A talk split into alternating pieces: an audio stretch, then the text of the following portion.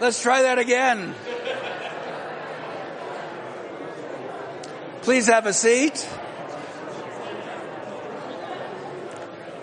There's one thing, if you're new to us here at Bergen Park Church, that you need to know is um, we tend to start a little late, and uh, we're sorry about that, but that's because you don't show up on time. the other thing about Bergen Park Church is you don't leave right away either. This is not a put in a punch card. But that lobby is filled for 20, 30 minutes afterwards. It's a place where you can connect with people and hopefully call them, begin to call them friends. Um, I was supposed to give two announcements. I'm sorry. Uh, I was supposed to mention year-end giving, and I forgot. Um, if you are blessed by Bergen Park Church, and God is blessing you financially, we usually find that December is a great month for giving. Hopefully, it's not catching up, but just giving out. Okay. And um, if uh, this is the place or the place of life that you are in, I plan to give uh, extra at the end of the year to the building fund.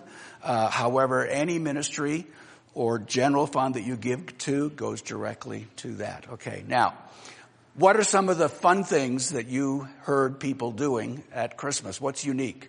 What, what did you hear? If you're doing your hair, I'm going to call on you, so be careful, okay? not, not to embarrass anybody, but what? Making tamales. Making tamales, okay. That's from a Hispanic background. That makes sense. And it is, if you're Hispanic, you have tamales.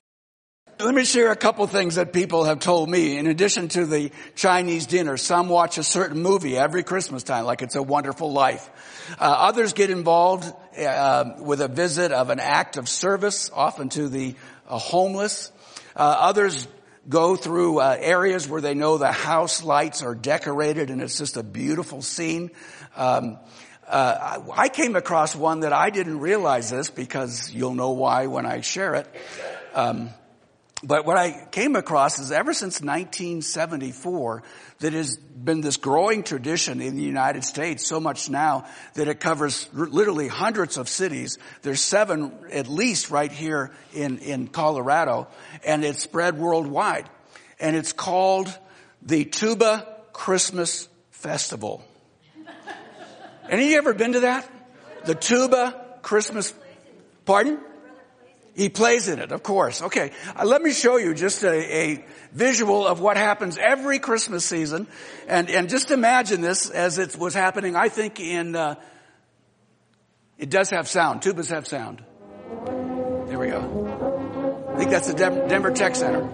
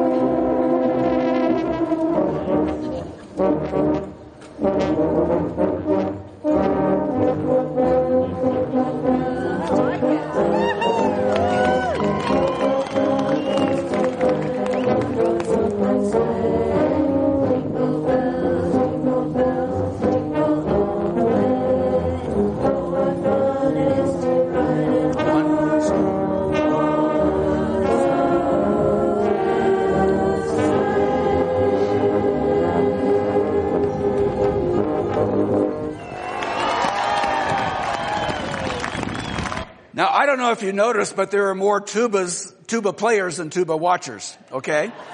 And I guess that's okay because the experience was designed to just include those who want to participate. And if you want to watch, come on, it's fine. But it's mainly a participant sport. Um, there was another one that I didn't dare play. It was Carol of the Bells on tubas. Bum, bum, bum, bum, bum, bum, bum, bum. You know how fast that goes? They had to slow it down so they could keep up with the, with the long uh, tuba chords. It was great. Now, I'm all for fun at Christmas. We do some silly stuff too.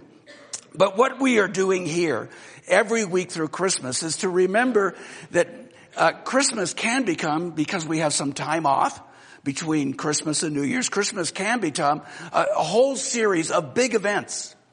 Things we only do once a year.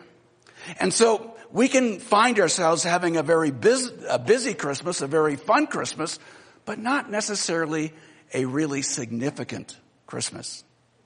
And that's why we are inviting you each Sunday and Christmas Eve, where we explore the names and the titles that are used for Jesus only at Christmas time.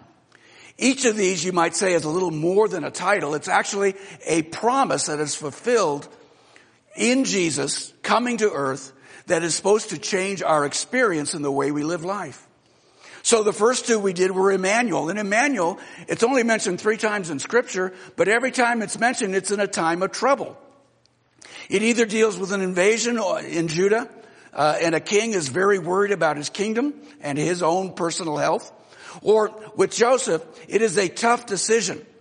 And an angel shows up and says, Joseph, lose your reputation, take Mary for your wife, because the baby that is going to be conceived by her is by the Holy Spirit and therefore fulfills the prophecy of Isaiah, Emmanuel, God with us.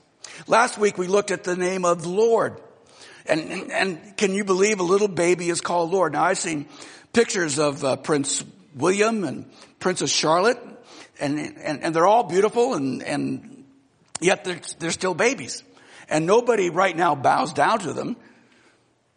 But Jesus, as he's born, the, the angel announces that this Jesus, who is about to be born in Bethlehem as the, as the shepherds here, uh, he is Christ the Lord. Christ the anointed one of the Lord. And so if someone is born Lord, that means that those who relate to Lord find themselves in service to the Lord. You are worshiping and as the angels did, I mean, as the angels do, but also as the shepherds do.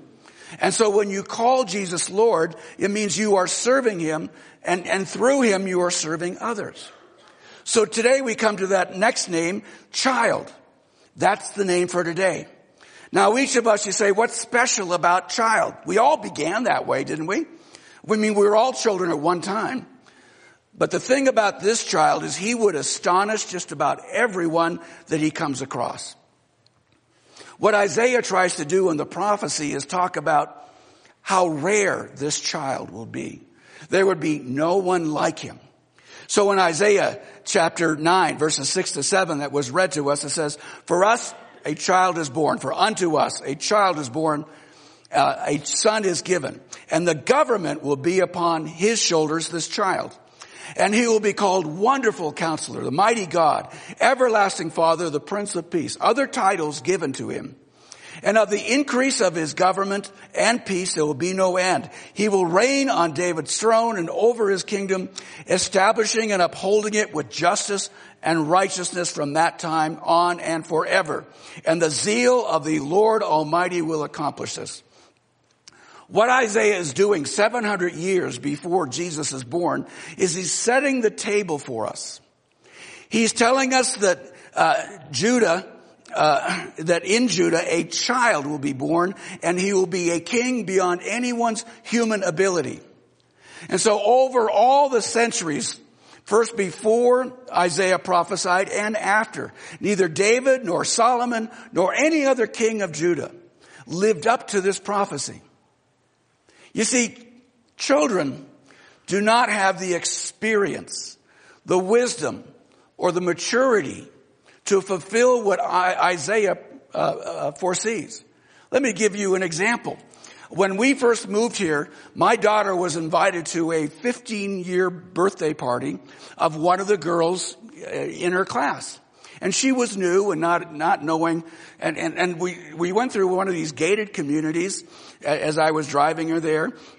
And, uh, we didn't even know they were gated communities because they're hidden here. And, um, And, and she gets to the party and it's on this huge, expansive uh, piece of property in a wonderful house. And for the girl's 15th birthday, she gets the keys to a brand new Hummer. She's 15. She can't even drive it yet.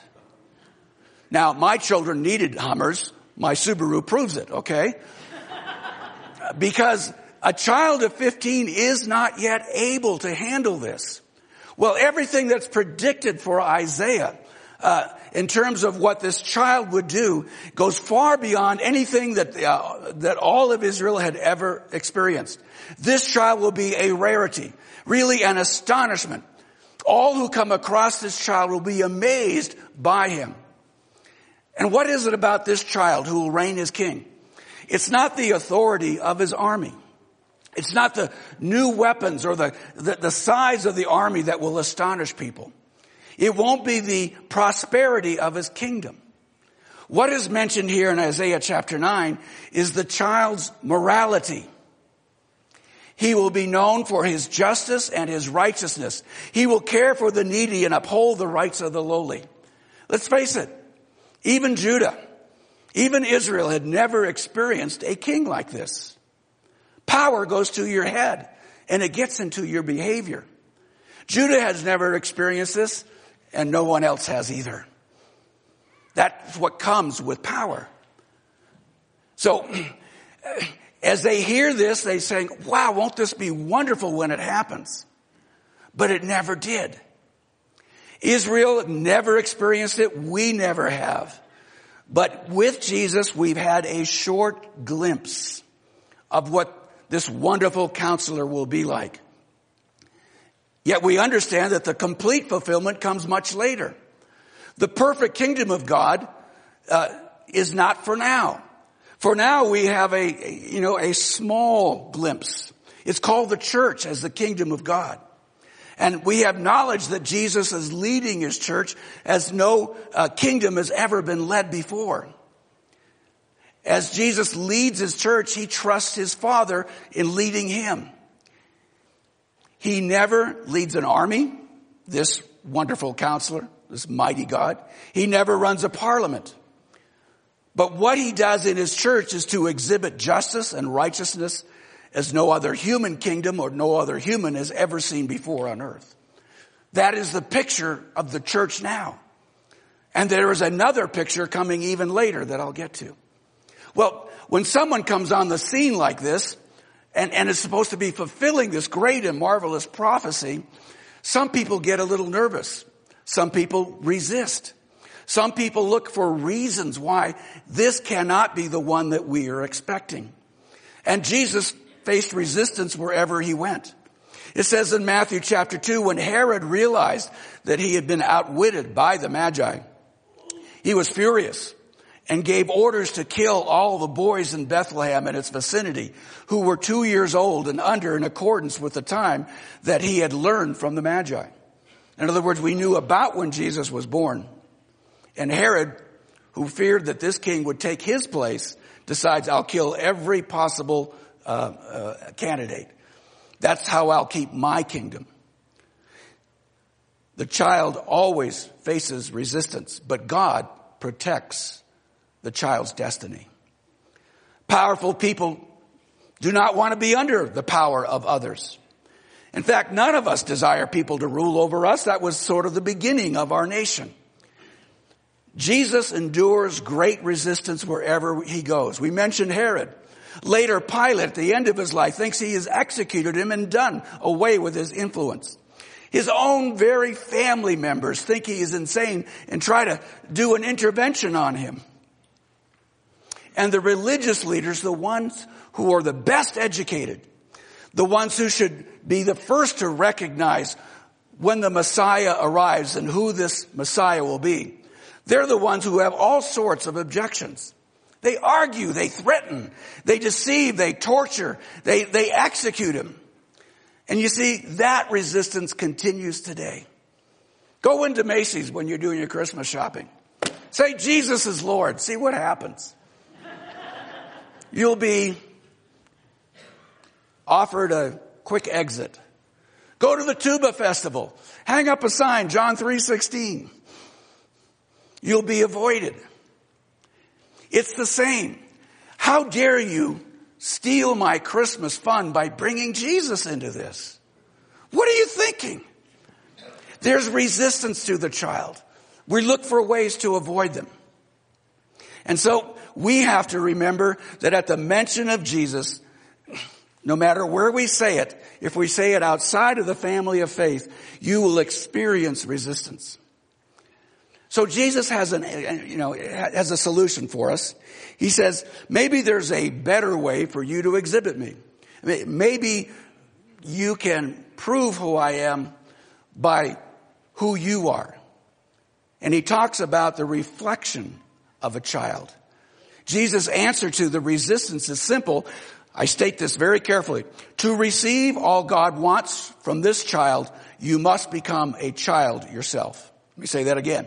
To receive all you want from this child, Jesus, you must become a child yourselves. And this is the example in Matthew chapter 18. The disciples, they had this disciple thing down pretty well. They'd been practicing it probably at least two years. And, and, and so they realized, okay, uh, you know, Jesus speaks to the crowds and then he comes and speaks to us and we can ask special questions. We've been following him. We've been listening to him. We've been having uh, extra sessions with him. We've got this down. So they go to him and say, okay, now that we've got it all figured out here, when your kingdom comes, Can I be right on your right side, your prime minister? And, um, and when your kingdom comes, John might be saying, can I, um, can I be your secretary of education? When your kingdom comes, can I be secretary of state? I'm really looking forward to the rewards of all this hard work. And here's what Jesus says in Matthew. I tell you the truth, unless you change and become like little children, you will never enter the kingdom of heaven. The child that we worship at this time is telling each of us to become like a child. Therefore, and he explains that whoever humbles himself like this child is the greatest in the kingdom of heaven. I repeat, to receive all God wants from this child you must become like a child yourself. His disciples, as they approach him, they're probably scratching their head. Wait a minute. What do you mean? And he can say it again. To get smaller, let me put it another way. If you want to be the greatest in the kingdom, you get smaller, not bigger. You have to find yourself becoming like a little child. And what does that mean? Well, part of it is dependence. Um, we've had a lot of babies in this church, a lot of babies. And uh, I often am here and watching them as the babies are learning to walk and either mom or dad or grandma or grandpa are, are holding their fingers as they take the first steps up and down our lobby. And it's, it's a beautiful thing to watch. You come back in about two or three weeks and the baby is doing it by herself or himself. And the smile gets so big. I'm a grown up. I'm a real person. And you watch that child totter along. And can you believe the world that I'm exploring right now? Now, I don't know what's going through a child's mind. Most of the day, I don't even know what's going through my mind. But, but, but you, the smile is just giving it away. And so that baby just begins to explore this world called Bergen Park Church and goes to every nook and cranny. And suddenly the baby looks around and says, Daddy's gone. And the baby begins to cry. And either mom or daddy come and they pick up that child and they put that child right on their hip and the baby smiles again. Why? Because I'm where I really belong. I belong on daddy's hip. I belong right there with mommy. This is where I can smile again. The first one was for maturity, that I can explore new worlds. The second one is for security. That is where I need to be. So as we've watched this happen at, at you know, at, in our church, understand we're watching it happen in the Christmas story. I love reading the Christmas story this time of year. Be, why? Because it's filled with lots of children, not just Jesus, but with lots of children who are called to have trust in God. Not in anything else, but trust in God. Luke chapter 2 pretty much spells it out for us. Verses 4 to 7, that was read this morning. So Joseph went up from the town of Nazareth in Galilee to Judea to Bethlehem, the town of David, because he belonged to the house and the line of David. He went there to register with Mary, who was pledged to be married to him and was expecting a child. While they were there, the time came for the baby to be born and she gave birth to her firstborn, a son. She wrapped him in cloths and placed him in a manger because there was no room for them at the inn. Christmas is all about the arrival of a baby and that arrival changes everything and everyone involved. And everyone else has to become like a child in their trust in God. You know, just think about this. Mary has very busy preparing for a wedding. And the angel shows up and tells her what's about to happen and changes everything. And she has to go from this is how life happens versus this is how God is saying my life will happen. Who do I trust? Who will I trust? Joseph is probably building a house, a, place for he and his bride to live in once they are formally married beyond the engagement. And God works through his Holy Spirit and through Caesar Augustus and he changes everything. Changes everything.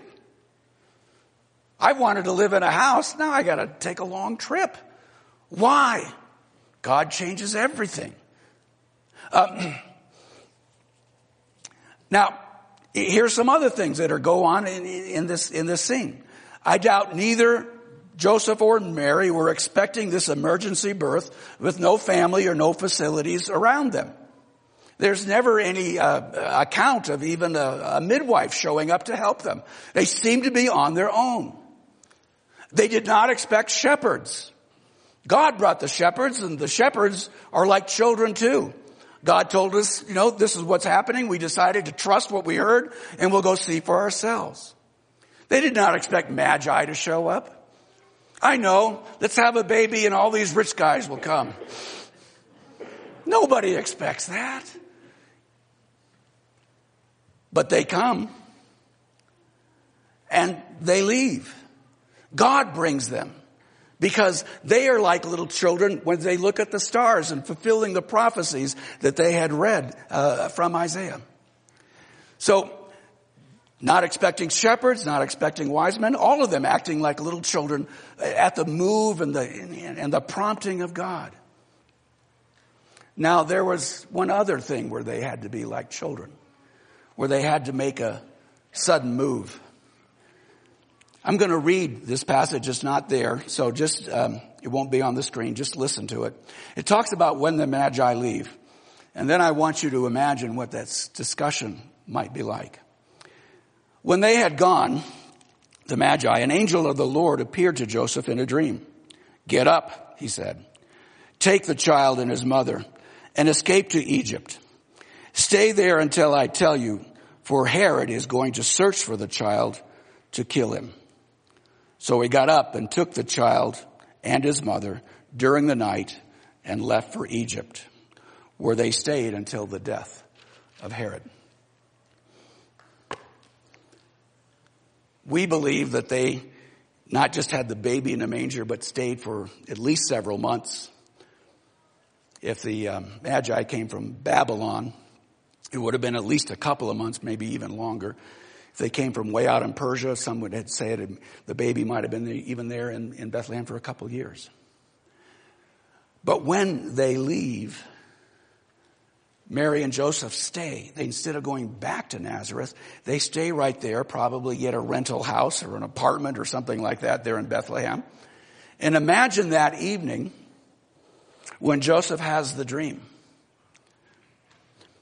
is, this is going to take sanctified imagination, but I'm going to take you through a possible dialogue that they had. Mary, wake up. Mary, Mary, Mary, wake up. Oh, Joseph. Man, I, I've barely had any sleep tonight. Why are you waking me up? Mary, wake up, wake up.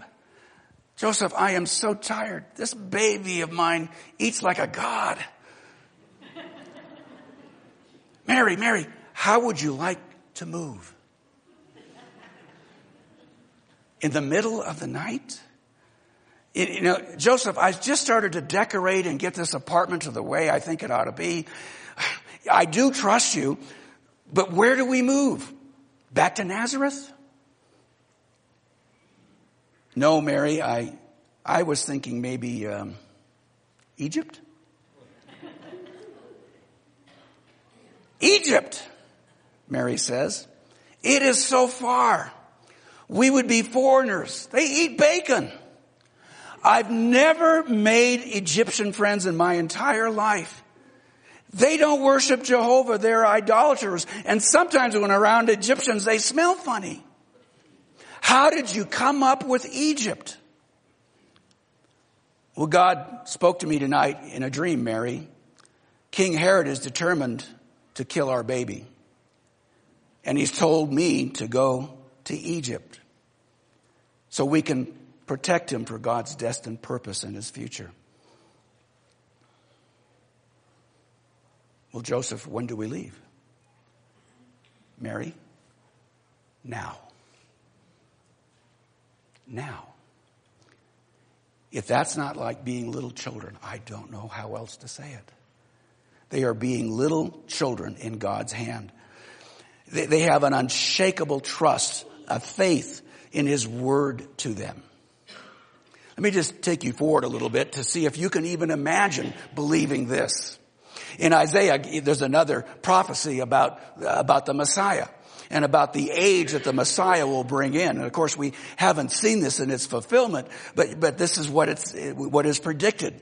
The wolf will live with the lamb, the leopard will lie down with the goat, and the calf and the lion and the yearling together, and a little child shall lead them. As he gives this prophecy, he's talking about a future time, hoping that will happen in his lifetime or soon. And what is God doing? He's changing the whole created order. He's restoring it to what he originally intended. It's all about a peaceful creation. And once again, he says a little child, there's that child again, a little child would lead them. Now, about uh, two weeks ago on that last big snowstorm, uh, I had a bear walk right in my house, right under the window, when I was outside near that window getting firewood. And uh, I had no intention to lead that bear. My intention was to leave that bear.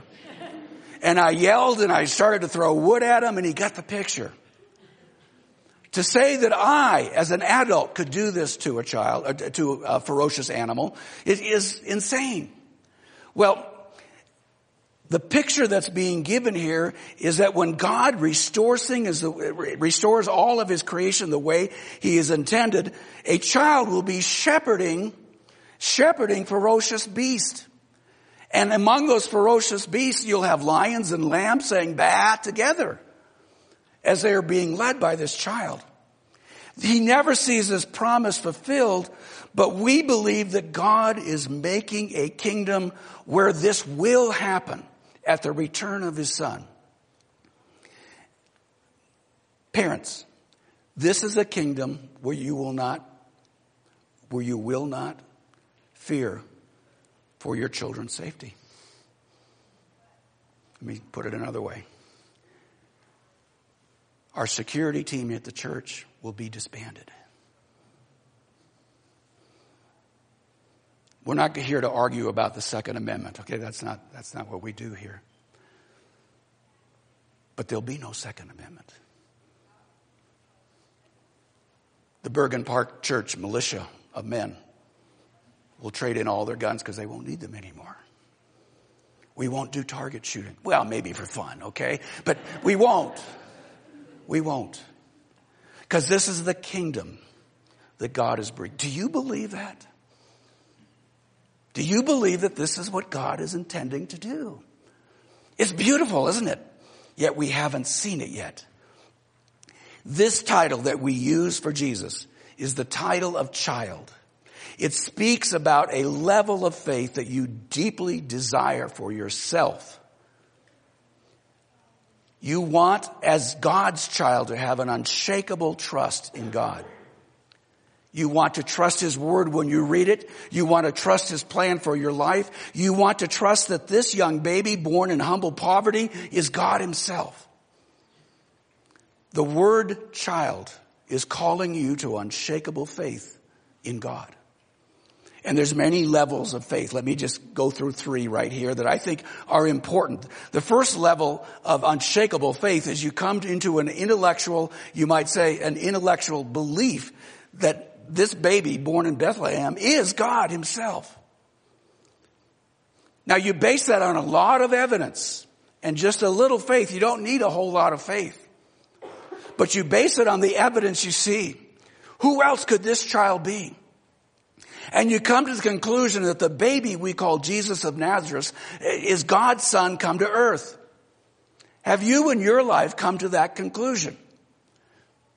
Have you concluded that Jesus can be no one else but God and God's son?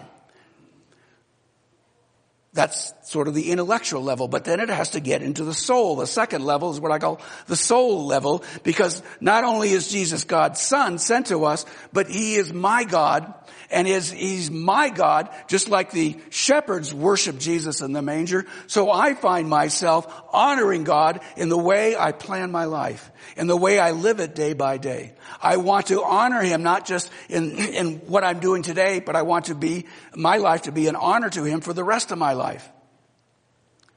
And I'm devoting myself to discovering just what honoring means. That's the soul level. You get into choices and you get into decisions. And you find that Jesus begins to alter all of those choices. He influences your home and he, and, and he, and, and he begins to change your very purpose for living. That's the second level of unshakable trust in God. The third level is when experience hits your soul. What comes out. The third level of trust, unshakable trust in God, is the experiences you'll have, the roads you'll have to walk down that you did not plan to travel. And all that you know is that you are His. Your career is in danger. Is God still my daddy? Your health is faltering. Can I trust God? Your retirement savings are depleting. Your perfect marriage, oh my gosh, it's not perfect anymore. That lasted three minutes. You need help.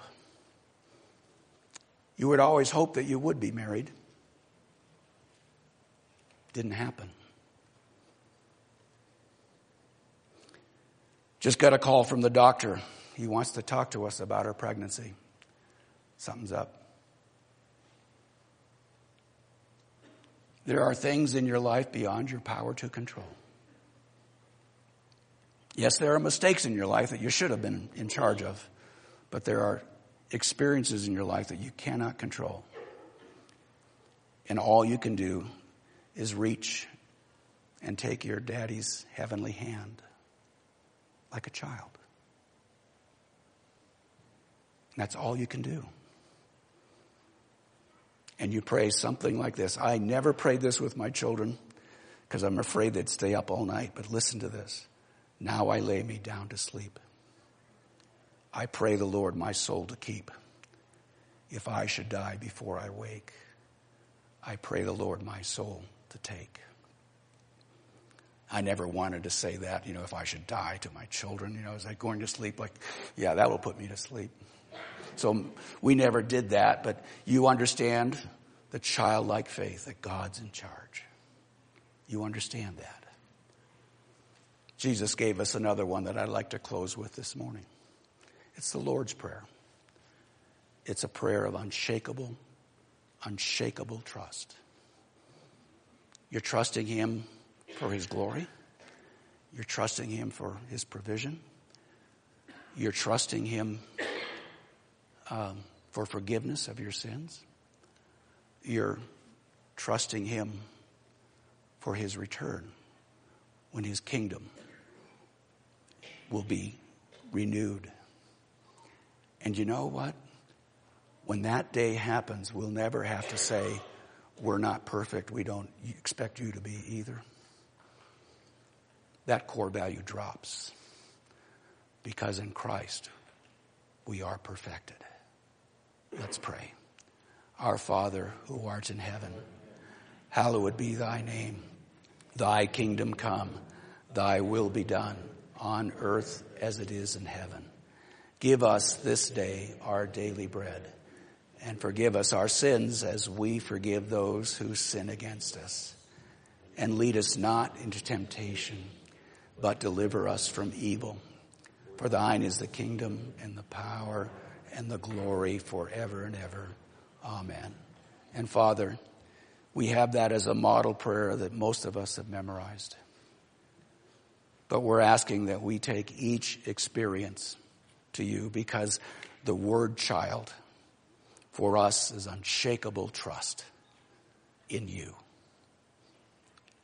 And God's people said, Amen.